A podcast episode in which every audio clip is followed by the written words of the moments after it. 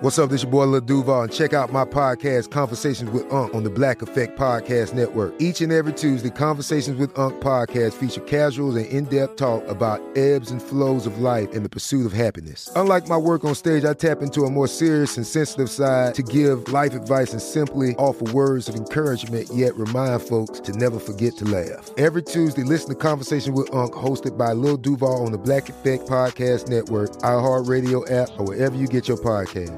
Presented by AT&T. Connecting changes everything. This episode is brought to you by Navy Federal Credit Union. At Navy Federal, it's been the mission to help the military community for over 90 years. And not just help them, but do everything to make sure they not only grow, but flourish. That's why Navy Federal Credit Union has all kinds of great savings and investment options like share certificates with sky high rates. So don't hesitate. Start growing your finances today with a variety of savings and investment options. Navy Federal Credit Union. Our members are the mission. Savings products insured by NCUA. Investment products are not insured, not obligations of Navy Federal and may lose value. I'm so excited to tell you JC Penney and country music singer-songwriter Walker Hayes are partnering together on a new limited time men's collection for the everyday guy. What I love about Walker Hayes is his laid back nature. He's a family man and being a country megastar while also having seven kids. You know, he likes to keep his style cool and casual. This new collection is perfect for the guy living the t shirt life or someone wanting some fresh options that feel just as good. It's easy to wear, affordable styles that celebrate the ultimate family man, along with the quality, durability, and sensibility dads appreciate. Available online Saturday, May 4th at jcp.com and in store Thursday, May 16th, just in time for Father's Day. Limited time only. JCPenney, make it count. The volume. DraftKings Sportsbook, an official sports betting partner of the NFL playoffs, is bringing you an offer that'll help make the playoffs electrifying. New customers can bet 5 bucks on any game and get 200 instantly in bonus bets. The Cowboys are 7-point favorites against the Packers this weekend, and I'm excited to see how they manage to mess it up. Download the DraftKings Sportsbook app now and use code Jenkins. New customers can bet just 5 bucks to get 200 instantly in bonus bets. Only on DraftKings Sportsbook with code Jenkins. The crown is yours. Gambling problem? Call 1-800-GAMBLER or visit www.1800gambler.net. In New York, call 877-8-HOPE-NY or text HOPE-NY. In Connecticut, help is available for problem gambling. Call 888-789-7777 or visit ccpg.org. Please play responsibly. On behalf of Boot Hill Casino and Resort in Kansas. 21 plus age varies by jurisdiction. Void in Ontario. Bonus bets expire 168 hours after issuance. See dkng.com slash football for eligibility and deposit restrictions, terms, and responsible gaming resources.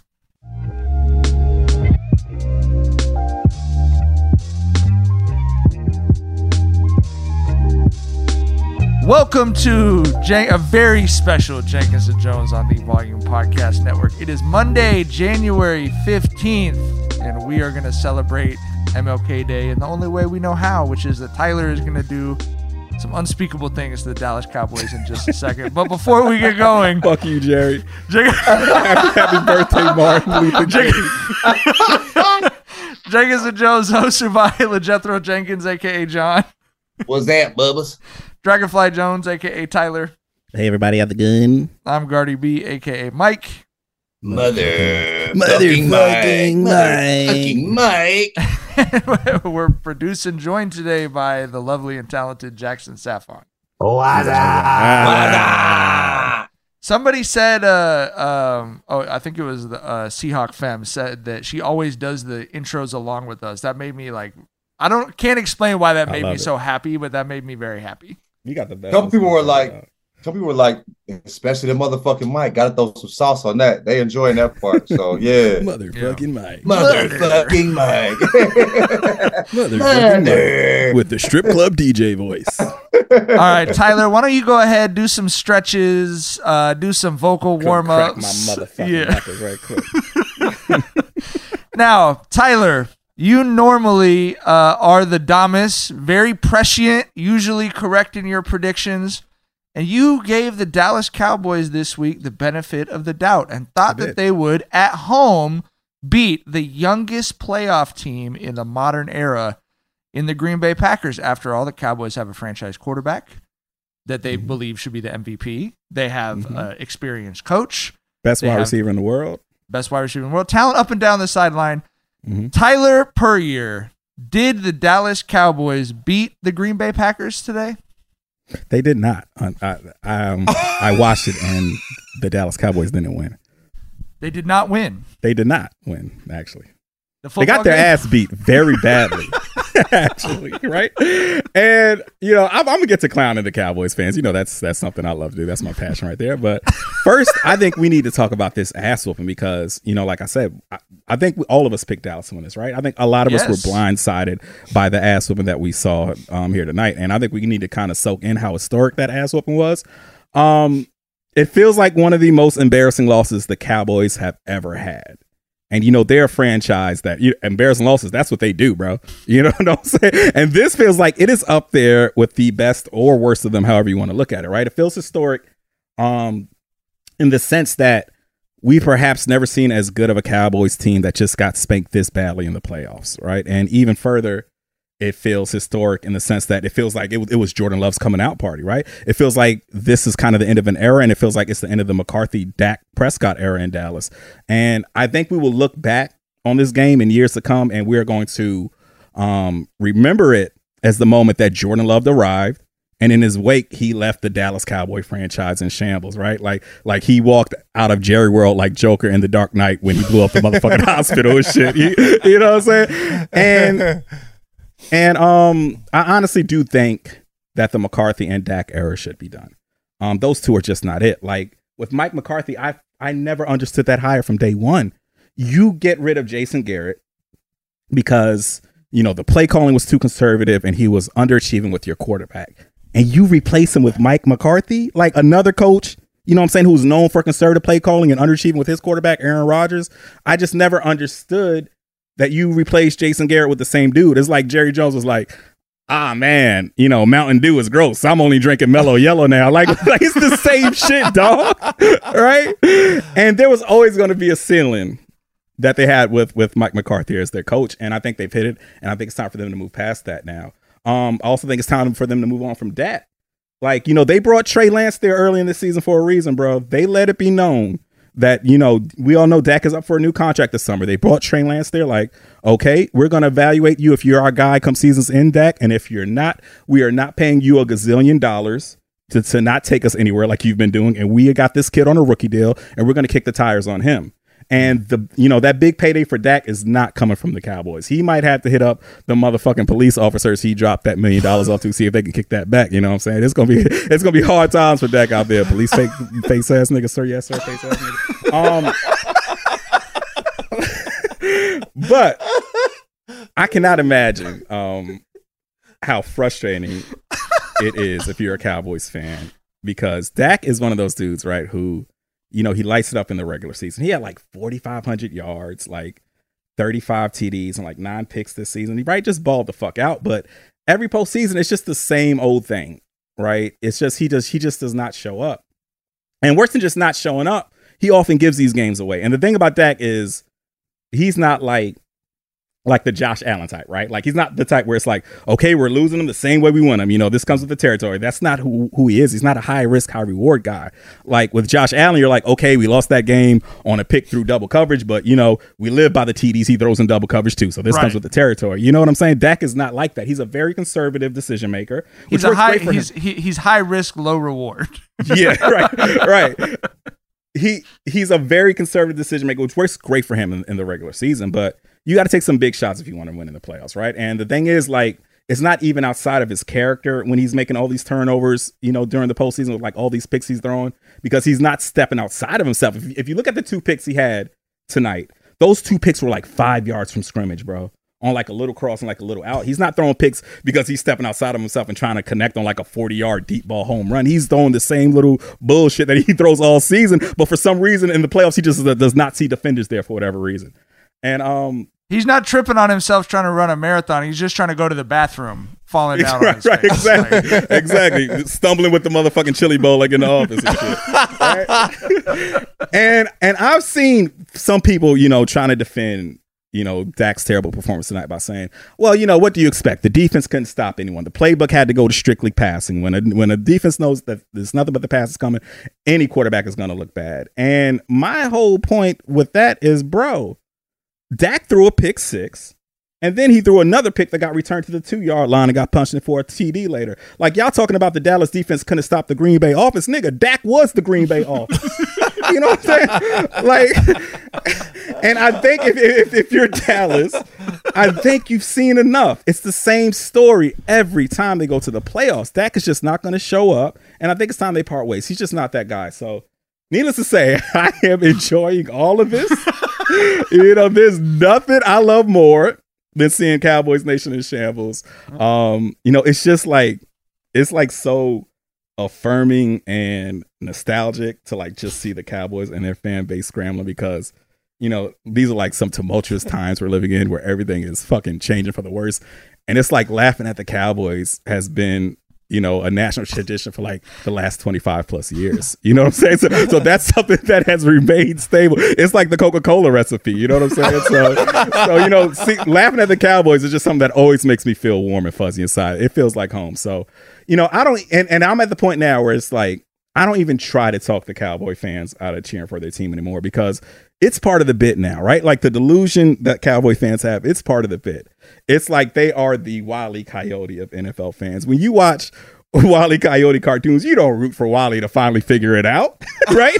you root to see how disastrous this plan that he has is going to blow up in his face this time. And that's exactly where I'm at right now. And I swear it's enjoyable every fucking time it happens. It never gets old.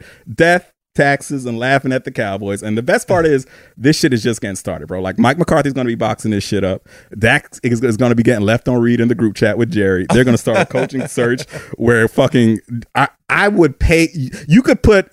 Jim Harbaugh and Jerry Jones interviewing each other on pay per view, and I would buy that shit because that is just a lot of a- crazy in one room, right? That's a fa- that is a fact. Yes, that is There a is lot of crazy in one room. They're going to talk And- about football for about 45 seconds, and then it could be literally any topic. It could be industrial railroad policies of the 18th century.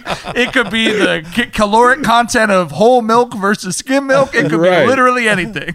yes, yes. So, so yeah. So, you know, it might have been the curtain call on the clown show at Jerry's World tonight, but the the show is going on the road, and we're going to be here all fucking year, and I cannot wait, man.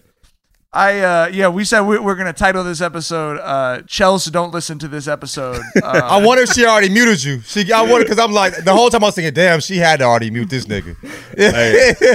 you, you had nothing but heat. You know, I'm like, damn, cuz. Dog, that game was so fucking funny. It was so fucking hilarious. It is high performance art. Bravo, bravo. they say that comedy is the hardest thing to pull off, but the Cowboys always seem to do it, man. yeah, that I was saw uh, Dallas fans jumping in, clowning themselves. You know what I'm saying? Like it was so bad that they couldn't even like fight it. Like they they hopped in the jokes. You feel what I'm saying? Yeah. You have uh, after one of those when it's you're getting. I mean, they give up more points than they've ever given up in the playoffs. I mean, it's uh, like at some point you have to either learn to laugh with it or learn to log off. There's not not really any in between. uh, I have a couple other questions for Tyler. Tyler, I feel like before the Dragonfly Jones handle was created. You were sending text messages to Cowboy fans after Oh, yeah. embarrassing losses. That was probably in the language of an English literature major, the proto Dragonfly Jones. Would you say like that's that's the like the primordial ooze from which your Twitter account emerged was making fun of cowboy fans one on one versus through mass communication. What was the text messages that went out today? Dog, I, I legitimately remember like the first time I went on a text rant clowning the Cowboys, and it was the 2006 season when Romo fucked up and, and not, holding that snap. That motherfucking RAZR, my Motorola RAZR was on fire. I was hitting all my cold cowboy homies up, my my cowboy cousins and uncles and shit up clowning. But but yeah, man, um, yeah, it's, it's it's just at the point where, bro, I just send the y'all funny as hell laughing about. it. Like nothing else needs to be said. Nothing else needs to be said, but just to know that y'all are just a laughing stock, bro. And year in and year out, and the worst type of laughing stock because y'all are talented as hell. Y'all win 12, 13 games every fucking year, and then you go out in the playoffs in the most hilarious fashion. It's so entertaining. Um, I like that you said they have so many embarrassing losses that it's like it's like looking for a haystack in a pile of haystacks. You know, it's like um, all right. We also had uh, Ta- do you- John. Did you see Terrence Crawford? Terrence Crawford's tweet. I saw that shit. He said, he said, he said they're getting their ass whooped so bad it reminds me of when me whooped an ass this bad. What made him? Co- did, did- what made him go to Errol like I, I, that? I, Did I guess see he's. I guess he's a Cowboys fan. You know, Errol is from um DeSoto, From Texas. Dallas, You know, right? Yeah, yeah, yeah, yeah. Shouts to my homie Marcus. Um, you know, right outside of Dallas, and so you know, just, just wanted to get one last jab in. like he ain't get that motherfucker enough jabs when they actually fought. He, and he landed somebody- another one. Somebody somebody dropped the video that I think that said Errol was hurt or injured prior, Yeah. and, and and Bud took offense to it, and so I feel like Errol caught the you know a stray from a some from a fan dropping some shit or whatever. But that shit was funny as hell though. Bud don't give a fuck. Yeah, he different, bro. right? That's crazy, man. That's crazy. Um, all right, right before we hopped on, uh, first of all, one last note on the Packers because obviously it's more fun to make fun of the Cowboys. Um, the because they're the they were the seven seed, they're the first seven seed to ever win, and again, the youngest playoff team in the modern era. They're going to San Francisco. I'm a big Niners fan for the divisional weekend, and I I I don't want to play that Packers team. It just looked like like we talked on the with the preview with the gridiron guy. Every year there's one lower seeded team that just gets hot. Yeah. I thought it might have been the Rams. I thought it might have been all these other teams, but it looks like it's the Packers, and they, like that was a scary looking team, bro. And they're playing with house money. Yeah, they don't give a fuck. They don't know they're not supposed to be there. They're fucking. They're all 17 years old. You know what I'm saying? So, and Jordan Love, that kid is man, special, special, special. We, we're really getting uh, Green Bay, Dallas, Green Bay, San Francisco. It's like the 90s all over again. I love this shit, bro. Yes, right. Yeah, same. Except I wish it was like I wanted to be playing the Bucs or someone where if the Niners lost, I'd be sad that they lost, but I wouldn't be hearing from 70 fucking people that I know who are fans of that team, you know? Yeah. It's gonna be a miserable week for me if the fucking Niners don't beat the Packers, bro. But anyway, um, let's talk about the sort of the the the flip side of the uh, of the comedic NFL coin. Right before we hopped on, the Detroit Lions won their first playoff football game in 32 years since we were all children. Um, this is the stuff that makes me still, no matter how cynical we could get about sports, I'll always come back for this. They were showing grown men and women just tear snot, just bubbles coming out of their nose, sobbing, hugging their grandparents and shit in the stands. It was truly, truly beautiful.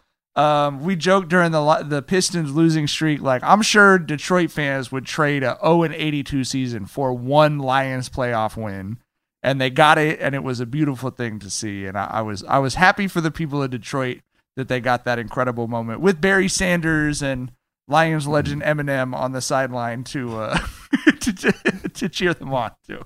Yeah, man. Good good to see, you know, Lions fans finally have a moment because, jeez, 'cause they have been through it. And I got love for Detroit, right? Detroit is a city that I really like. It's a, it's a, it's a sure. city I need to fucking visit. You know what I'm saying? Um, very black city. It's like my favorite rap city right now. You know what I'm saying? I got a lot of love for Detroit.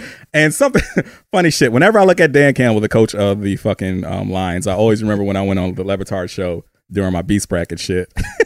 and Stugotz posed the question: One Dan Campbell versus three Mike McDaniel's, who's win? so you know, I always think about that whenever, whenever I see. And my money's on Dan Cam- one Dan For Campbell. sure. Um, but, but yeah, happy, happy, so fucking happy for the Lions, man. They earned it for real. You said 32 years? 32 years, John. So Detroit's light work. So We this were Pistons, getting- Pistons shit light work. That's why they. I wouldn't even ask the question if I knew if I knew that shit. Of course Yeah. they stay. They're sticking with the Pistons. Of course they're still Pistons fans because Jesus Christ. we were younger than my son currently is the last time the Lions won one playoff game. This like, I, I, I it's vividly crazy. remember that summer day in 1998 when Barry Sanders said, ah, "That's it for me. I'm done." Like I vividly remember it. That was my favorite shit on- football player. I mean, yeah, I was I my was a favorite running back ever. Yeah. Bar none, bro. I, I I put this up on Twitter. I had a book that came with a DVD in it because this was before YouTube. You could put the DVD in the computer and watch the Barry Sanders highlights. Like that's that was the only way we had. Otherwise, you might see like a 10 second clip on Sports Center, and then you would just mm-hmm. need to remember the fuck out of it. right. Committed to memory and shit. But I had that, you know, yeah, man. He he was he was special. I was glad he was there too. Megatron was there. Like I, I appreciate sports franchises that can like get out of their own way, put your pride aside, and admit even if you lose after this, winning one game is a huge like people started crying before the game was even over. They started crying right under the two minute warning when they started kneeling the ball. They didn't And win a single playoff game with Megatron, bro. No. Nigga, his whole I feel- career, he never like, won yeah. a playoff game. Not one. And I feel like God we, we need to put more respect on Megatron's name. I feel like he's one of the legends who slipped through the cracks. I, I think he might be the third best wide receiver I've ever seen. It's Jerry, Randy, and Megatron for me, bro. Crazy. For sure. Absolutely. And and you could make an argument to me, like I'll never let anyone, uh, except for Tyler, I am disrespect Jerry Rice because the stats are so crazy, the speed and the route running was so crazy. Mm-hmm. But like physical gifts, I think Crazy. you you, you Oh, could yeah. make the argument for Megatron even over Randy. And Yes. it's it's hard for me to put anyone in the same conversation as Randy Moss athletically, but Megatron with the strength is I you know coupled with the athleticism. I he was Wasn't one of his the catch athletes radius? Didn't they, like, seen. A- a one, a, Scientifically a, break ca- a down- garage, a one car garage, bro. Like, Yeah, I feel like I could throw down a football to a one Anywhere, garage, nigga. dog. You feel me? You feel me? Yeah. Insane, bro. And and like the uh, that's that's that is unfathomable that he didn't win a playoff game. You know what I'm saying? Like I'm like, like I didn't I didn't think about that till you brought up Megatron. I was like, yo, wait, he didn't win a playoff game. That's crazy. That does put I it don't in know. pers- there- there- I was gonna say there's something poetic about how Matt Stafford couldn't win him a game, and then he gives them a game when he goes there. So Yeah. I, I, I, I was happy because I think Matt Stafford and Jared Goff are both good dudes. I was Yeah. happy that it's like it sort of worked out for both of them. Like you know, Jared yeah, Goff. lots lots of Lions fans were happy for Stafford when he won a Super Bowl. There's no bad blood there. Yeah, for yeah, sure. for sure, for sure. Well, when you're a fan of a franchise like that, right? Like that's part of. I mean, we talked about this with you being a Washington fan, Tyler. It's like you root for the people that you developed a connection with to go Mm-hmm. be successful somewhere else. That's sort of like we talked about that with the, with uh, with Ian Karmel about Blazers fans. Blazers Mm-hmm. fans all want Dame to get a ring. That was their guy for like uh, you know an eighth of their lives if they lived to eighty or whatever. Of course, they want him to be successful, but not all fan bases are like that. But if you're the fan of a long struggling fan base, that's kind of like all you have is like, okay, vicariously we're rooting on Matt Stafford. My had- Lions I had- fans said that was their Super Bowl too. right. you know what I'm saying? right, they right. celebrated that shit because of Matt Stafford. But anyway, I have wanted some of my favorite Washington fans to leave. Like you know, I have wanted them to leave. Like, please get out of here. You deserve so much better, bro. I'm promising you do. Champ Bailey, you sweet quarterback of a man, please go get a ring somewhere. Um, You're, that you're so much better than this. Well, we were just talking about with with uh, with Megatron and the Lions history puts it into perspective.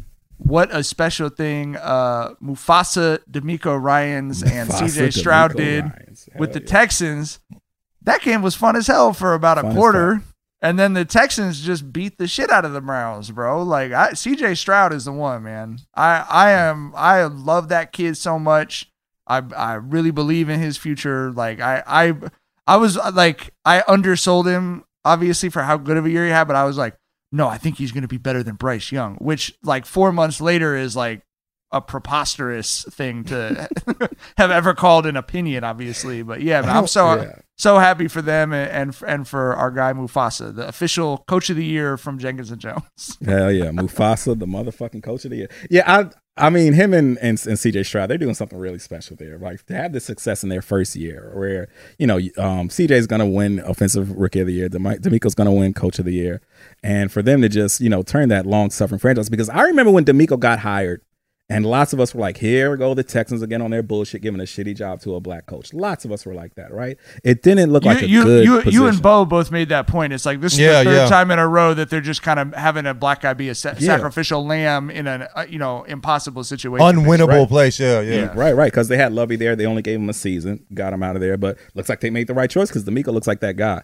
Um, but yeah, I'm I'm just just very much you know rooting rooting for um you know DeMeco and CJ, bro. Like this MLK weekend, we got CJ Stroud advancing, we got fucking Pat Mahomes advancing, we got Jordan Love advancing, we got uh, Ryan Hurts hasn't played yet. Um, Jalen Hurts hasn't played yet. Uh, we got motherfucking uh, Lamar. We got Lamar's you know, already DeMeco. through. Yeah, Lamar's already through. We got you know we got DeMeco advancing.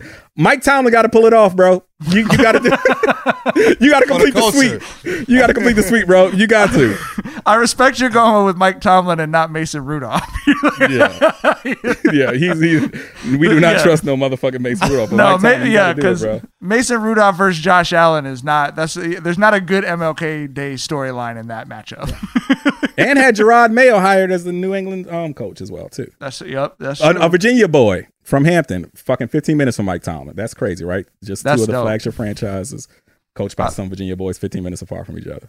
I love that. Um, okay, I need y'all to tell me if I'm a good person or a bad person. But uh, did y'all see that? So they moved the Bills Steelers game to Monday because it was like an unlivable blizzard in Buffalo. And my immediate reaction to this was, "Aw, like." I hope it's still California shit, like oh like I, I hope it's still snowing. Like I love watching like football games on TV where it's snowing. And they put up a clip, and I showed it to my wife. She was like, "Oh yeah, you're an asshole," Yeah. because it was like it looked like hell out there, bro. Has that ever happened before? Never. This is the first time. Okay. Um, there's a difference between like playing in flurries and playing in a blizzard, bro. You cannot play in a blizzard, man. you know, I love I love how good snow football games look as well, but that Mike, like, is it not Bro. football, nigga? Is this not football? that was that was Antarctica. Are these not that was real some men? Antarctica footage right there, dog. That, was, that shit ain't normal. Talking about That shit had me wondering why people even live in Buffalo, bro. When I saw that shit, like, come on, man. Yeah, it should, it should look like a John Carpenter movie, bro. It was. It, it did not look like Planet Earth inside that stadium. Did you say they're, they're paying people twenty dollars an hour, just fans, to come shovel snow out of the stadium? It's just like Is that bad? yes. They can't pay somebody to come. To, like, Uh, Well, no, because they, they need manpower, John, because they said they only have one. It's such an old stadium. There's only one tunnel in and out of it, so all of the snow has to go out one exit too. and machinery can't get in through that tunnel. I, Right. I, I imagine. Okay. Not not in a. I mean, because they got to get it out of the seats, like in the stadium and everything too, because Oh, it's okay. piled up over all of the. Jo- John, yeah, John is also wondering why people live in Right. Buffalo. Bro, did y'all ever hear about Who that made Eagles that fan who- stadium who- knowing it snows crazy in Buffalo? Like, I think I, I had a friend from Buffalo who said that it snows so much that at, this was like 10 years ago. This is before like global warming and shit got weird or whatever. But anyway, that it snows so much that at, s- at a certain point in the winter, it's hard to see the houses like on the from the street when because they push this they keep pushing the snow to the side and it piles up so high. You feel me? Like why? Like so? Why would they build a stadium understanding how Buffalo works in that way? It makes no sense. But anyway, Football Because- weather. Yeah, because Buffalo's on Lake Erie and motherfuckers were fishing and catching beavers. That's why that shit was incredible. Seriously, any any cold region we're living in, that's basically why. no, I'm saying why would they build a stadium in the way that, that they did, where you know to get I think when it was tunnel, get it built, out. I think when it was built, there weren't domes, but it is something like so. There, there are. I know Kurt Warner is one of the like NFL fuddy duddies. It's like everything should be in a dome. Like you should play like like weather shouldn't affect the game. Blah blah blah blah. You know, and I I guess I'm on the other extreme of like. Maybe they could wear long sleeves if it's 40 degrees below zero, but like, Yeah, I'm, I'm I, you know, I I am for sure of the belief that they should have canceled that game, but I'm not a proponent for canceling outdoor games, even Yeah. in cold conditions, because I feel like that cold tells you exactly who a team is. Like if we saw the way Miami got their ass whooped, that wasn't an anomaly. That was everything that they were exasperated, right? You know what I'm saying? That that cold weather gonna show you who a football team really, really is. Yeah. But did y'all hear about that um that one Eagles fan who shoveled out the link like voluntarily, like he wasn't even getting paid, and he lost eight fucking fingers to to frostbite, like all that he had. When left was this? what? This was like I feel like ten years ago or so, maybe. Oh my it wasn't. god! Yeah, he This nigga lost had no eight fucking fingers. Two thumbs, bro. You lost That's all both he got thumbs. You're out there like, like, hey, who lost eight fingers but gets a lifetime season tickets to, to the Eagles games? Wait, This guy wait, wait. He did this shoveling snow and it like voluntarily. dog. voluntarily. But I'm saying, He lost like- eight fucking fingers. Hold on, but he, he it was so cold that he de-evolved like back to before we were primates. right. like he lo- like the like the opposable thumb is our that's our only advantage in the wild, bro. I mean, if you have phalanges to accompany it, nigga, well, you just got the hold on. thumb, you fuck, nigga. But I'm just Did saying, like, drop this shit in the, in, it, it's chat? was it, it- at what point Yeah. are you like, okay, it's cold. Let me put my hands somewhere. Like, you know, what I mean, you had this. There had to be some warning signs going off in his brain before it was time to cut his all eight that's phalanges off, nigga. Th- that's one of the things about extreme cold though, bro, is it overrides your brain's like like So you stop, know what I you mean? malfunction. That's what they said. Like, like, like, uh, because I, I, re- I, every year I read the um the year's best sports writing anthology that comes out. There's always something about extreme mountain climbers, and that's one of the things they talk about is like because you're losing oxygen to your brain, all the dead bodies that you go by on the way up Everest or wherever, they're just sitting there. They're just the peacefully. homies. They're like landmarks and What shit. up, my Like, nigga? like I see you on the Jacket way back. Oh, you know green what I mean? jacket. I Yeah, see- yeah. But the, but John, they said I'm like they just sat down and they're just like a lot of them just looked like they, you know, they just were walking and their brain was shutting down and was like, it's time to sit down and chill, and then they died. Like it's, but it wasn't like a struggle or you know, it was like so he might not really have been aware of what was going on with his. With th- this headline Wait, that Josh so you just can sent sit us down says- with your homie, like with, with the dude you climbing with, and he chilling, no panic, nothing. That's why you're not. That's why you're and not the supposed to nigga sit, just bro. like- Yeah, that's why you're not supposed to sit down.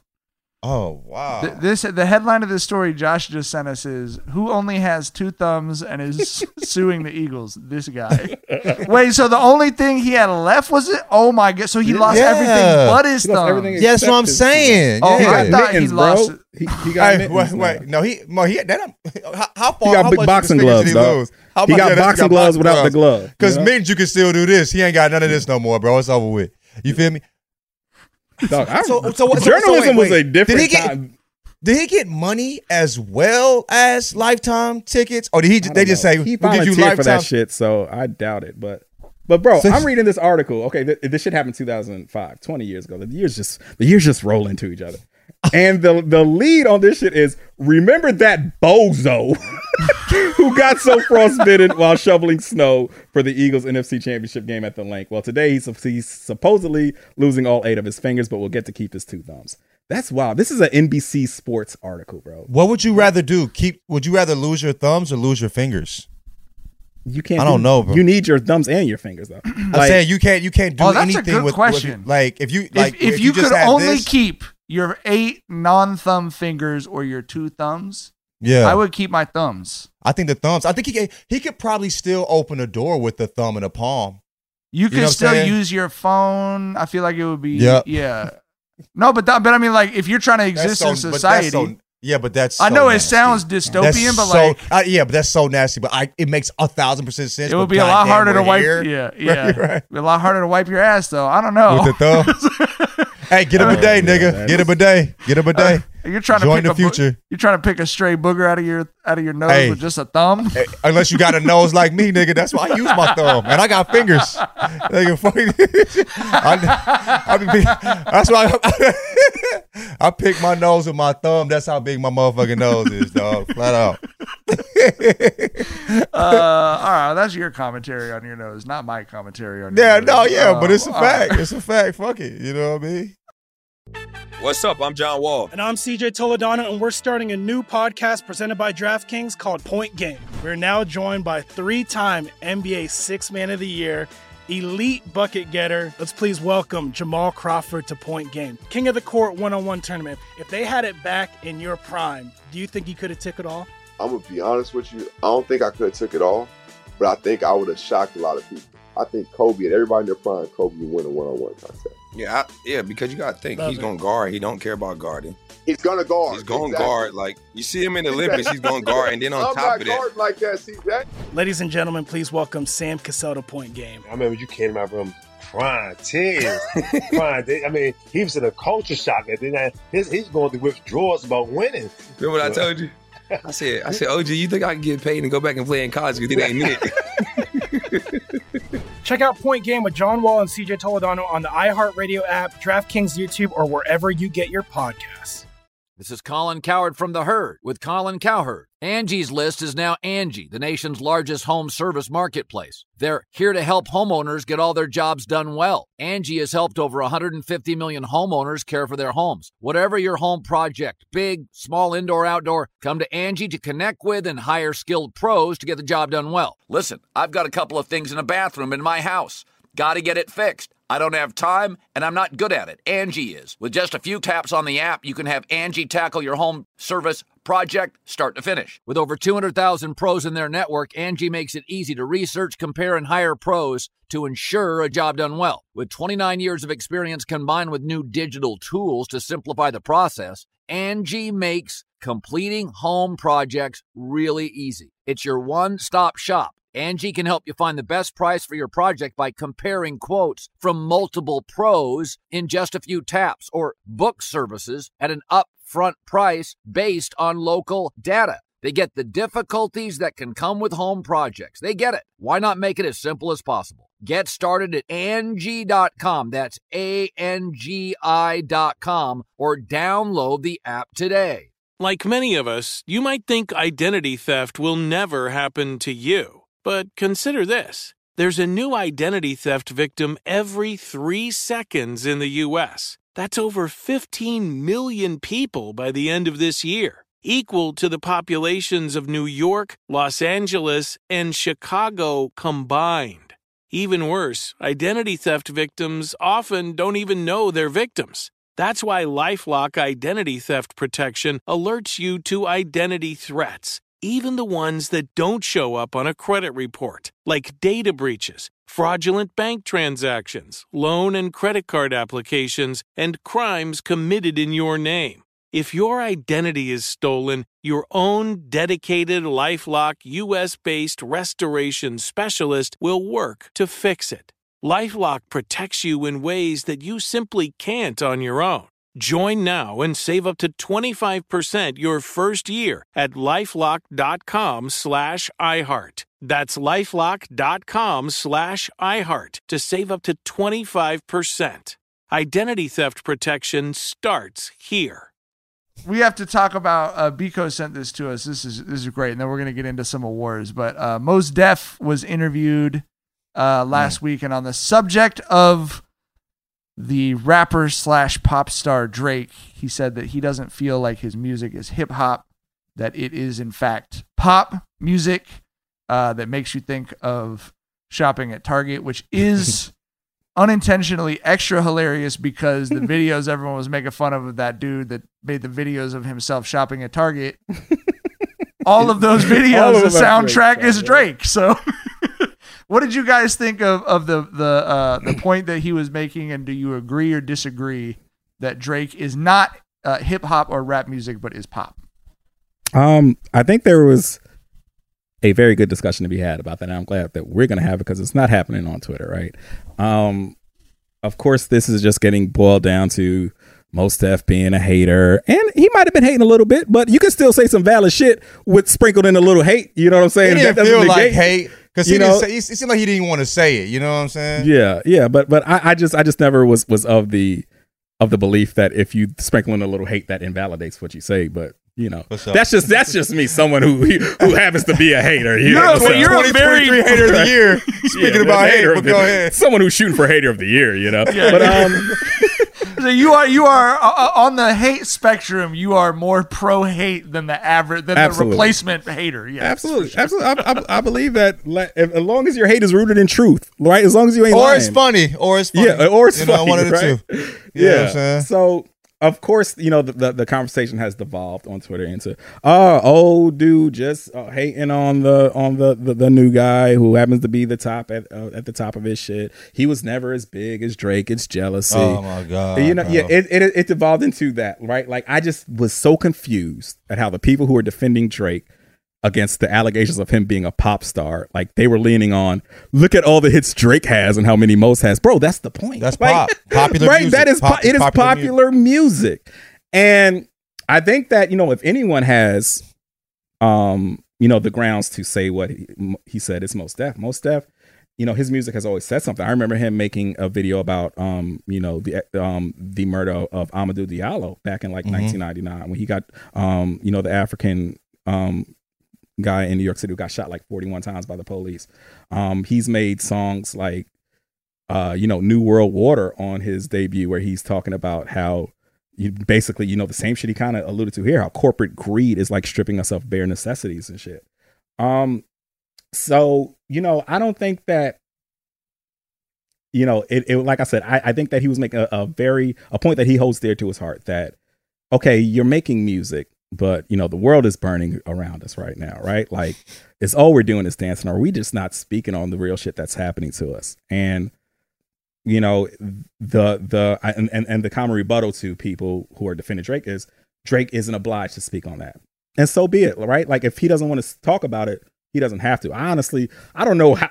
I don't think I'd want social commentary from Drake. Nah. You know what I'm saying? I just do not think that he is going to say anything enlightening or insightful on. You want to talk about an unnuanced conversation, like Drake on homelessness and like, yeah, for sure. Yeah. Yeah. But another thing that they lean on that I think is very, very much fictitious is they're saying that the type of music that is saying something isn't lucrative, it's not big. And that's bullshit because you look at Drake he, you, and you look at the big three from his era, right? It's him, Kendrick, J. Cole. J. Cole and Kendrick are those guys who do say shit that, you know, They hip hop like a motherfucker. yeah, yeah. They're hip hop like a motherfucker. They're speaking on, you know, the conditions of society today. They're speaking on on on personal issues that they have, right? Like they make the type of music that, you know, Mos Def says that Drake is lacking. And they're super fucking stars. Mr. Morale was like the highest streamed fucking rap album of that year, and he had the highest grossing concert in rap history up until that point, until Drake overshadowed him with his shit. Right? So you cannot say that it's not lucrative. You can just say Drake doesn't want to do that, and that's totally fine. And artists does not have to do anything they don't want to do. Um but you know, I think that there is something to be said for what Mos said because I think that it's more it's not necessarily an indictment on Drake more than it is uh, an indictment on where we're at with rap now, right? Like, you know, we're of the age where we grew up when rap was fucking dangerous. Rap was revolutionary, right? We had Public Enemy and fucking NWA, and we had fucking Two Live Crew having cases, you know, obscenity cases heard in the Supreme fucking court, right? It was disruptive. Yes, it was disruptive. It was dangerous. It was something that people feared. And now it's something that you hear when you're shopping at Target, right? Mhm. Like, you know, I completely see where Mos Def was coming from on that. Um, but, but yeah, you, you know, not taking anything from Drake. I think Drake has a case as, as, as the GOAT. We've never seen a guy be the top rapper in the game for this fucking long. He's been the top guy since fucking So Far Gone dropped 15 years ago, right? Um, and and with that said, I do think that what Mos said had has credibility too, because you know it's not even a shot at Drake. Like I said, it's a shot at where rap is at right now, where consumerism has just kind of occupied, you know, a genre that used to be revolutionary. So that's just kind of where I'm at with it. I think Drake used to be hip hop, and I don't think you necessarily have to speak. I think he is still hip hop. I think he can rap his ass off. I know. I, I think he's. I, we okay. This is the thing. We we're talking about Drake as a whole, right? You feel me? Is Drake Mhm. hip hop now as a whole? No, I think he can be. We saw when he did this. Scary deluxe Hours shit. Three is rapping, Yeah. rap, rap, and, and rap, when rap. he did the, the deluxe joint, yo, he was Yeah. rapping, but we don't really get that from Drake whole, whole like and albums. You know what I'm saying? Like we get, like we said, artificial intelligence rap. He puts it into an algorithm and spits out particular type of music. He plays music with the algorithm. He makes music with the algorithm in mind. With the masses in mind, with Urban Outfitters in mind, nigga. You know what I'm saying? Like he's Urban making music to get play, placements, nigga. He want to be played in Urban Outfitters. He want to be in movies, all that shit. That's the bigger way to make bread. You feel me? And that's he's a business. That's how he approaches rap. But I think when you get to that point, you know what I'm saying? There's very few rappers that are not pop- popping it. Like the Migos, they pop like a motherfucker. I think rap in general is pop music. You know what I'm saying? It's the most popular, you know, genre, right? You know what I mean? So that's that. I think that's where it went left. That's why it's not disruptive anymore. That's why they don't because they thinking about the bread and, the, and, and and and that when they making when they making uh albums, whatever. But I think there's very few like like there's not many people that are the best rapper like Kendrick, Jay Z. They're the best rapper in the world at the moment and are still hip hop. You know what I mean? You have to make a concerted effort, and that is the hard way to be popular and make really good music. You know what I'm saying? So Yeah. I feel like Drake, you know, like you said, he's the gold, all that shit, but he's not hip hop anymore. But at one point he was, and I think he still has that ability. But he moves like a corporation, not like a man that's you know that's that you know he's not you know not a, not a not a, a hip hop artist. You feel me? Yeah. And I, I I do think that rap is extremely popular, right? So the biggest rappers are going to be pop stars in a sense, right? I, but I think that you know the connotation that Mos was making, and that a lot of us make when we call a rapper pop, is that you are softening your music to make it more appealable, right? You you are you're kind of you know dulling your music, you know, dumbing down your music, Watering that your shit down. You know, what I'm saying? as yeah, for the masses. Yeah, yeah. Right, right. But but but you know, like I said before, there are rappers out there not doing it. Like Mr. Morale was a hard listen the first few times I ran through it, bro. There was nothing, you know, that that Kendrick softened about that album. And it was still a huge fucking success. I don't think Kendrick made that album for us to really listen. I think he made that album in the in the like thinking about the performance as well. You know what Mm-hmm. I mean? He made we talked about this. He made he made that like as an art piece. You know what I mean? and it, it happened to be successful. You know what I mean? And I think it was a beau- beautiful, but it's not the most repeatable album. You feel me? Mm-hmm. But it looks it, it's been great. The videos have been great, and the performances is just fucking incredible. I saw the shit on Amazon. I'm like, I watched it multiple times because it's just incredible. But I think yeah, I think there's not many people like Kendrick, and also like Kendrick drops an album every five years, bro. Right. J. Cole takes his time too. This nigga Drake popping shit out like, you know what I mean? He popping shit out every like, well, you think- like, how, how many albums did he drop like in the last two or three years? It seemed like he after the pandy, he dropped like two or three albums. You feel me? Mm-hmm. So he's like he he he- he moves differently. You can't make hip hop music, you know what I'm saying? Dropping albums like on on the like fashion calendar type shit, nigga. You know what I'm saying? You become you become Forever 21, nigga. You know what I'm saying? Making music like that. So I think like Drake approaches the game totally different, and then the way he approached it, he it's gonna be very difficult for him to have really like eye opening. You know what I'm saying? Like thoughtful music, creative music. You know, and he's dropping it so con, you know just dropping it so consistently like that. He's not really at the- sitting at- with this shit. Yeah. Yeah, I, I agree with all that, but at the same time, that might be the trade off that he had to make for the longevity he had, right? I, I- yeah, and I and I'm not mad at it, but I'm just saying that's why he's, he's not hip hop. That's not you know what I mean? At because at the you- moment. Yeah, because you know when he dropped for all the dogs, a lot of the criticism was, "Bro, you are 38 years old, still rapping about clubbing with 21 year old girls." Like, Yeah. you know what I'm saying? Like it's it's it's Nasty like work.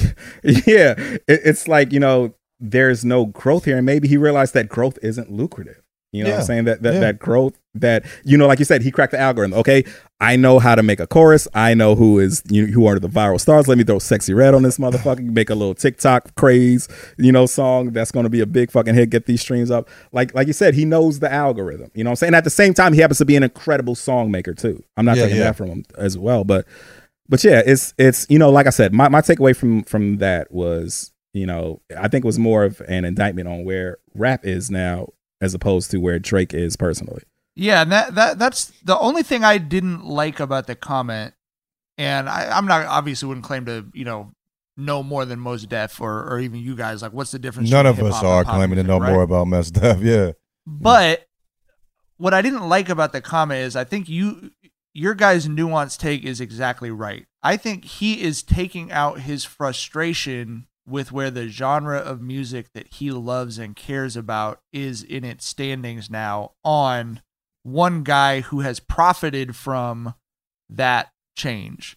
And what I did not like about the comment is that it reminds me a lot of um, people saying that punk bands that I liked were sellouts or pop music because they happened to get very popular with the music that they recorded in garages or you know that was recorded independently. And that is the history of music in America. Jazz used to be dangerous as fuck. And is I mean, it was very- niggas was on heroin. the best jazz, the best was- jazz comes but- from needles, nigga. You yeah, but as, Like- yes, and and as as Tyler, like it was, it- oh, it was like it was going to cause inter, you know, intermixing of the races. Like jazz was dangerous, rock music was dangerous, punk music was dangerous, hip hop music was dangerous. That is the process of like that is how, and, and this is what happens with all culture. Something starts out as an authentic subculture, blows up, and then it becomes to the masses. Now, because we're in America, money is involved in that, but that is Yeah. always what has happened. That is always how artistic styles, whether it's painting or music or anything, have become popular. It starts with one person or a group of people, and then it expands and takes over. What I don't like about it is if Lupe Fiasco had happened to put out an album that got put in the right movie or got, you know, they sampled it for a fucking Friends episode or something, and that album sold 100 million copies, that changes something about Lupe Fiasco because he was more profitable or successful. Like it it supposes a an intent in what Drake is doing that like I and I hate to be ever sounding like I'm defending a Drake, Drake in an argument as both of y'all know, but like is the music he's making not authentic to him? I don't think that that's true. I don't I- I like would Drake say, seems like I- a, I- I'm making music for shopping. Like I think Drake is watching the video of that dude shopping at Target set to his music like vibing. Like that's it. Like I don't know. Like that seems like that mute that could be what his soul sounds like. You know what I mean? I, I, I think we've, I think it's gotten to a point Drake's music where it doesn't feel like Drake.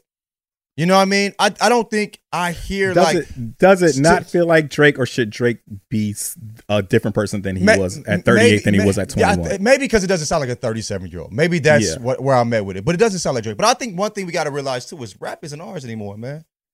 Rap is not ours, bro. When it became for the, the most popular shit, you know, Right. dude, like no, no, okay, yo, Kendrick. Remember Kendrick put old girl up on stage and she said nigga while rapping. She had to kick him off stage, bro. You know Noname, like y'all know Noname, the Chicago Yeah, rapper, yeah. who is I'm talking about rapidy rap, hip hop like a motherfucker. She stopped. She stopped performing because it was white dudes in the crowd saying "nigga." Listen to her shit. You know what I mean? As hip hop as she is, it's still like the the demographic who's listening to her shit. It's not the people that she's making music for. Like rap is not ours anymore. To be like you know what I'm saying profitable. You know it's it's it's it's Like- difficult to just go ahead. Like neither of you would say Vince Staples is a is a pop artist, not a rapper. I, I was, right? I was going to bring up the Vince Staples point when he I- said he made I- an album. He I- made an album with the with placements in mind. And I like like, but I've been to a half dozen Vince Staples shows, and they're, Yeah. the audience they're white is as white shit. as fuck. But like also Vince And I as- and I know for Yeah. a fact that's not what he is seeking out to do when he's For sitting down and recording. You know what I mean? Mm-hmm. So so that's what I don't like is like once you've made something and the world does what the world's going to do with it. I- I don't think judging artists on that based on like- what the world does, that makes sense. I get your point. That makes sense.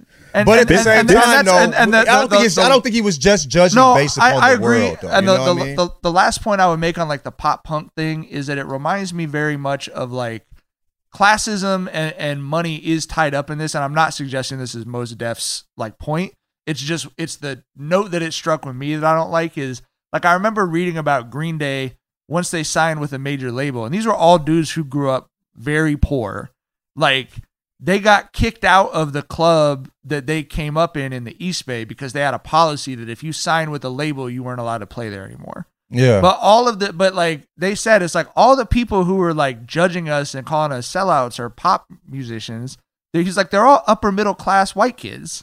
Mhm. He's like, we actually grew up poor and we're like, someone's gonna pay us to do the fucking shit we love to do. That sounds you fucking amazing. kidding me? Right? like I'm changing Like- my whole like you know li- Yeah. my family's life. That's so ridiculous. obviously Drake's not the putting music out now as like a starving artist or something like that. I just think it, it's it's hard for me to um, judge people based on like the way, like I said, their stuff is received. And again, like I, I agree with you guys that it, he seems more frustrated with where hip hop is in society now, which I don't even disagree with that Yeah. frustration. You know what I mean? What? Yeah. But go go ahead, go ahead, Tyler. Yeah. No, I was, I was going to say, going back to the Vince Staples conversation, Yeah. um, he had a line that was is always going to stick with me, where he said, um, you know, seeing white boys answer where I'm asking where my niggas at. No, they want to kick it at the places where we kick it at. Right, Right, Like, right, right. About that shit. Like, yeah, that's that. That's kind of what what rap is. It's it's it's a bit of voyeurism. It feels like, right? It's a bit of voyeurism from white America into Black America. Um, and and to your point, Mike, about you know the same shit with punk rock, like motherfuckers will be mad because a song that's like "fuck the president" blew up. You know what I'm saying? like like bro, they are still very much in the spirit of the punk shit. You know that that that they're saying it just happened to be popular and get embraced a lot. But but yeah, it's it's you know it's just you know rap has and, and and the thing is music has always been about consumerism right music has always been about okay how can we sell the most records how can we sell the most records but the thing about rap is rap kind of fought a battle where they weren't embraced by consumerism they were like fuck consumerism they, they were like bro Yeah. like who gives a fuck if we don't sell records this ain't for them right like there was a Yeah. moment in, in that where you know being called a sellout if you appeal to a lot of people and were selling a lot of records they're like okay what part of your soul did you sell to be this because you know white america was not embracing early rap you know what I mean? So yeah, it's it's just a very interesting conversation that you know, like I said, not only addresses the state of rap now, but addresses kind of like just the history of consumerism in music. And also, who's the people making decisions at these tables? What do they look like? Do they look like us? You know what I'm saying? Like, That, are they? Are, motherfucker, or- you remember or- or Bobby where Shmurda? You remember Bobby Shmurda dancing on that table in front of all Yeah, the white yeah. folks? If, yeah, and they couldn't even catch the beat. They look like uh uh the white people's Beyonce trying to do the swag surf, nigga. Reaching, grasping for the beat, you know what I mean? Can't catch the motherfucker. But I mean, like, as far as like another point about Vince Staples, as, as hip hop as he is, he even says he made an album. I think it was Big Fish. You know what I mean? He made an album with placements in mind. he said that album was EDM as a motherfucker. too. Well, yeah, but okay, yeah, yeah, but he, but he, I mean, but he said this is the, this is the so like, I mean, you have to, it's it's he, the one placement was worth was was was more, worth more than his whole budget. He had one of his placements he got was worth more than his whole budget, bro, album budget. So like, dog, that's I mean, it, to be hip hop like events, like this is how you got to move.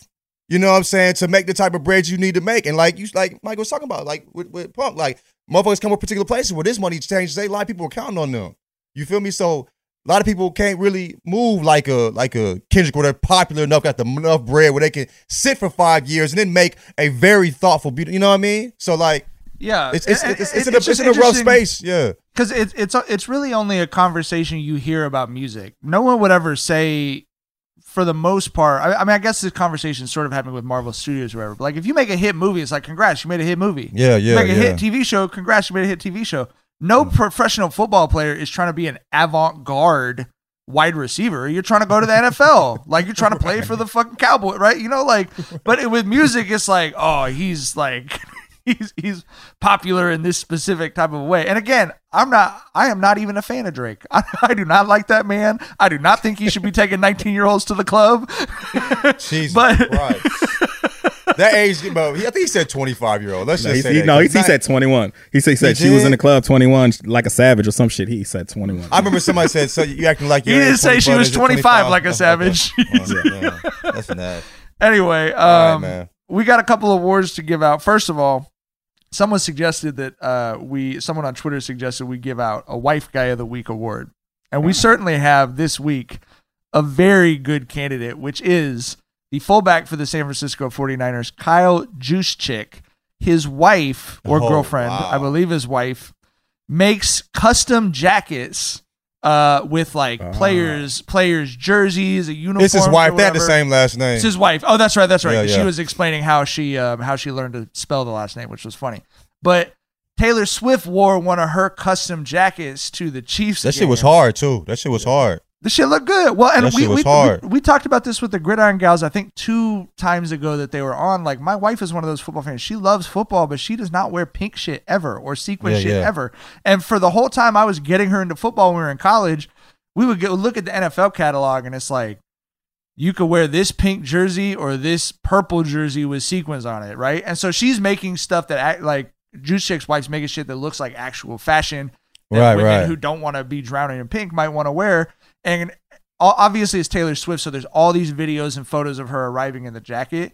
And Kyle Juszczyk literally co- replied or Under commented every on every single video. Great 10 out of custom jacket by at Chris Juszczyk.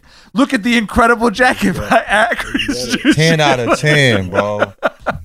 she went up she, and obviously taylor swift certainly more of a boost than than her husband was but she i think they said she picked up 160000 followers on instagram on that one day uh, all this other shit. But i just love to see that. You got an nfl player whose wife has got her side business that obviously she's putting a lot of her her energy into. And he was like well i gotta buy this week. Let me just sit on social media and just link everyone to her account. I really respect the fuck out of Love that for both Yeah. of them. Yeah, I'm, I'm I'm just hoping the NFL does the right thing, and if they decide to run with this, they let her kind of spearhead the shit Mm-hmm. and kick her in some bread. But they probably won't if they do decide. But great story regardless. And and on some real shit, I don't even think those those jacks are just appealing to women. Like I could for sure see a, a Baltimore nigga wearing a knee length uh, Lamar fucking jacket, bro. Like, Facts. You know what I'm saying? An all black joint. Yeah, hell yeah. With some big ass Tim's on, right? Right? New Balance Yeah. for sure. She All right. actually made a um a zip up vest for Deebo Samuel. yes recently. i saw that He does yes he does a bunch of other stuff. see it was- it my was not best. good See my best. See, my best, yeah, it was not good luck because they had the Brock Purdy MVP on there, and I think it was like the week before he got filleted Like by the my loafers made of gophers. it was that or skin my shoulders. My kids love that Simpsons song, reference bro. for everything, dog. yeah, my my kids love that song, bro. They're just uh, out of nowhere. See just, my best, see my best made Like- of pure gorilla chest. what a song! What a fucking Uh, jam! Y'all what are some jam. good old silly billies, nigga, for real. Like, like you know, top tier silly billy shit right here. All right, we got to wrap up with uh, Dookie Butt of the week. Um, Tyler, who is your Dookie Butt of the week? I'm I'm gonna go with the easy pick here and say Cowboys fans, of course.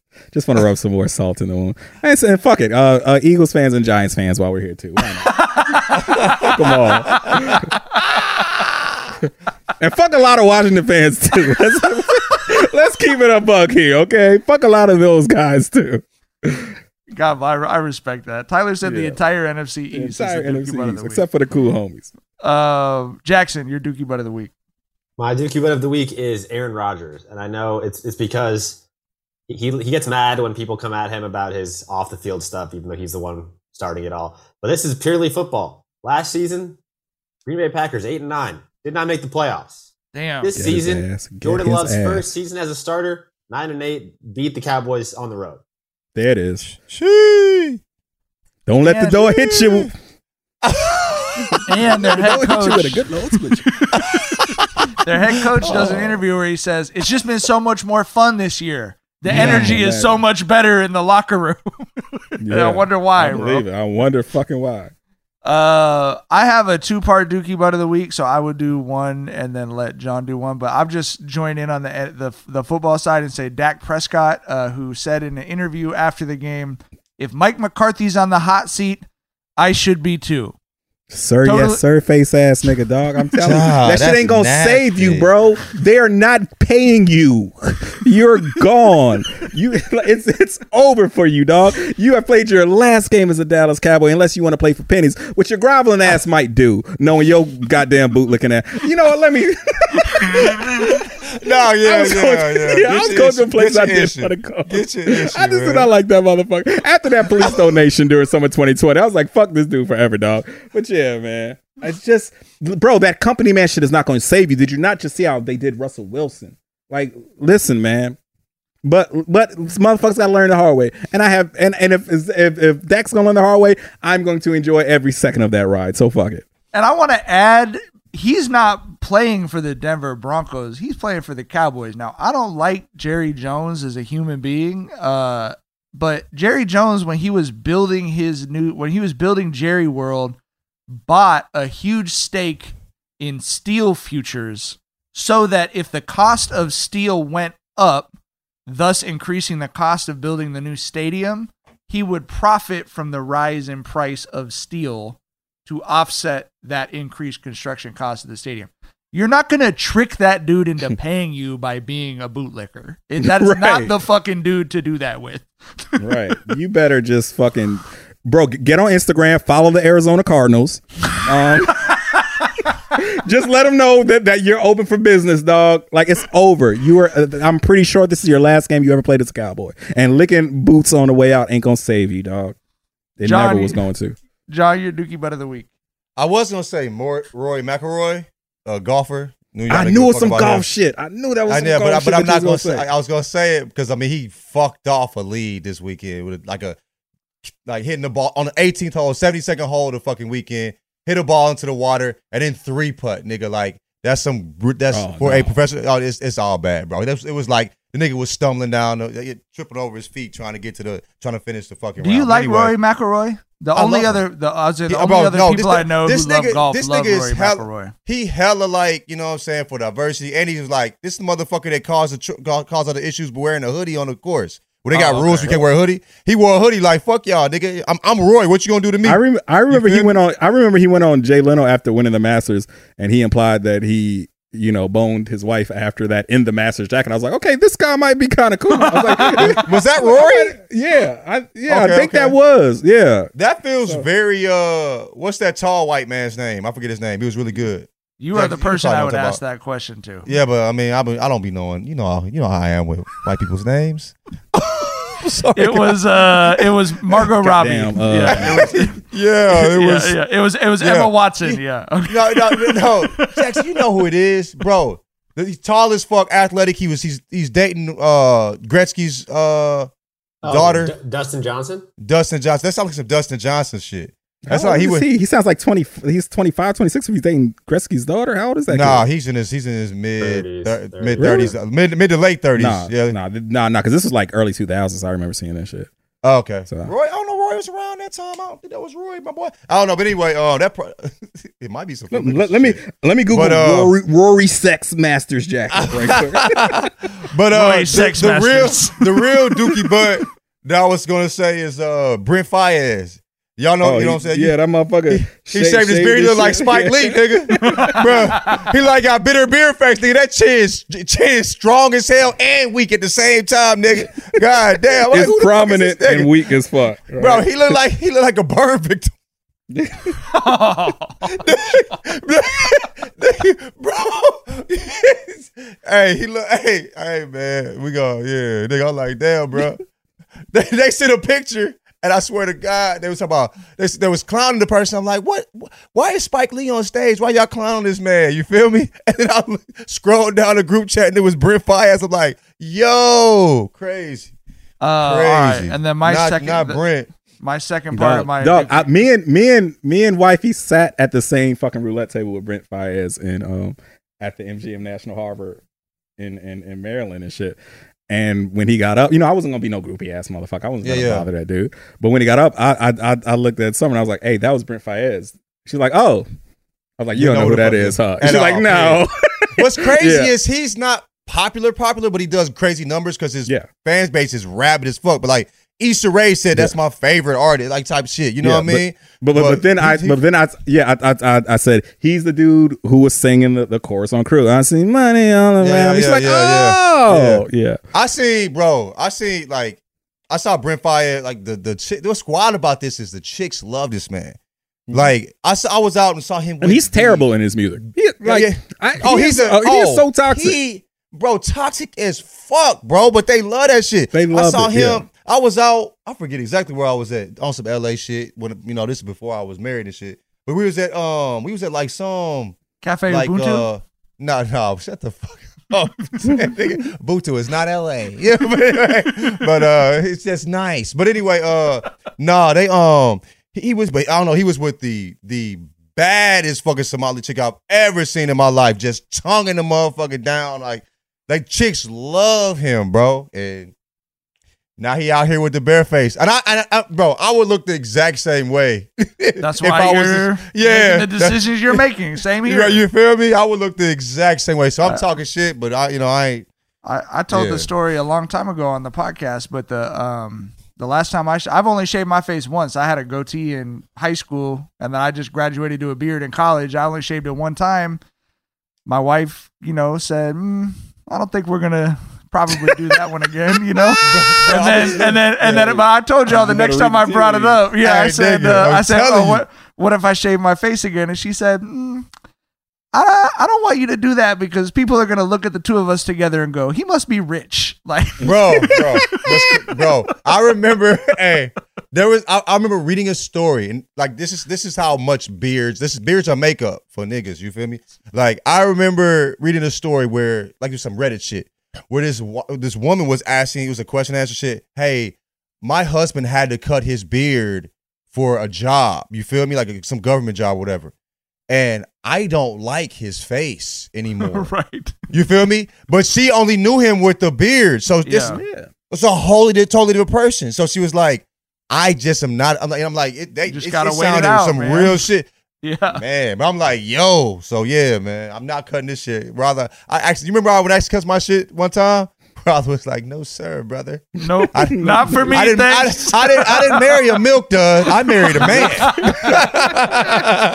Fuck you, me. Uh, Eat that shit, bro. And, and I was I was wrong. It was Phil Mickelson who was fucking. him. Yeah, that's some Phil Mickelson shit. I think I said it was some. I believe some Phil some Mickelson real is a, a top shelf Well, he's a- degenerate, so I believe. Oh, he's a horrible fucking human. yeah, being. yeah, yeah, yeah. Uh, Yeah. All right. Last part of my Dookie Butt of the week was whoever created the Darvin Ham Muse Twitter account. You ruined my weekend by making me aware that you are on the planet. Like, Are they is- defending him? Yes. It's, it's a Twitter account that exists to just defend Darvin Ham. And it's so outlandish and disgusting that I wouldn't even believe it was a burner account for someone in his family. Like when when uh they like even he's not that ridiculous. Yeah, yeah. so- they just were quote tweeting it like, I wonder what the, you know, uh, uh, uh, all the Darvin haters are going to load up the arguments on how this is Darvin's fault and not not Bron and AD. Like I promise you, on this earth, whether we were put here by God or just you know a fluke of the universe, there are better things to do with your life. I promise you than going on the internet to log on to Darvin Ham Muse and argue with strangers. Please. You almost made me quit Twitter like spontaneously after 14 years of all the dumb shit on Twitter. I literally was like, I need a Bluesky code right now. I gotta get the fuck out of here. Jesus Christ. Shit. A burner account to defend rotations. Like, bro, really, really? You Go oh, learn to the- paint. Like, go could- try a new drug. like, get, like, go for walks. Tap into a wine and sip, my G. You you know what I mean? Anyone you want to be on the internet. And that motherfucker chose to be Darvin Ham. Dude, yeah, lie, lie, lie about it, bro. Make up a person, bro. You know what I mean? I don't know. Anyway, that's all the time we got. Uh, if you're listening to this and you want more Jenkins and Jonez before our next episode, we are now doing exclusive YouTube segments that are not in the regular pod. The pods will stay the same. But you can go to youtube.com slash at Jenkins and Jonez. We are going to answer a mailbag question uh, in each segment. We might do some recommendations. And we're talking about doing some behind the scenes of uh, some oral history with Tyler on some of his uh, most classic moments on Twitter. So we're I'm excited for that. But go check out youtube.com slash at Jenkins and Jonez for some more good shit. And we will see y'all on Thursday. Bye. Bye. Bye.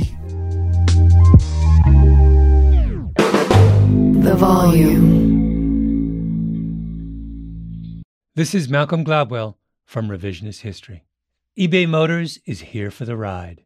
With some elbow grease, fresh installs, and a whole lot of love, you transformed 100,000 miles and a body full of rust into a drive that's all your own. Brake kits, LED headlights, whatever you need, eBay Motors has it.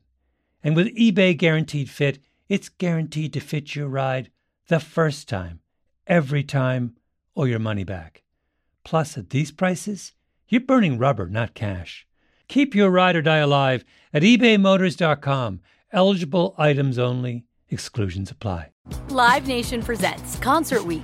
Now through May 14th, get $25 tickets to over 5,000 shows. That's up to 75% off a summer full of your favorite artists like 21 Savage, Alanis Morissette, Cage the Elephant, Celeste Barber, Dierks Bentley, Feid, Hootie and the Blowfish, Janet Jackson, Kidz Bop Kids, Meghan Trainor, Peso Pluma, Sarah McLachlan. Get tickets to more than 5,000 summer shows for just $25.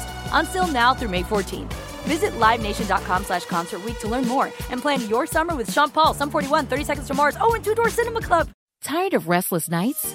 At Leesa, we know good sleep is essential for mental, physical, and emotional health. From memory foam mattresses to hybrids that keep you cool all night long, Leesa's mattresses offer exceptional comfort and support with free delivery and 100 nights to try out your mattress in the comfort of your home. For a limited time, save up to $700 off select mattresses plus two free pillows. Go to leesa.com slash iHeart for an additional $50 off mattresses and select goods. Exclusions apply. See leesa.com for more details.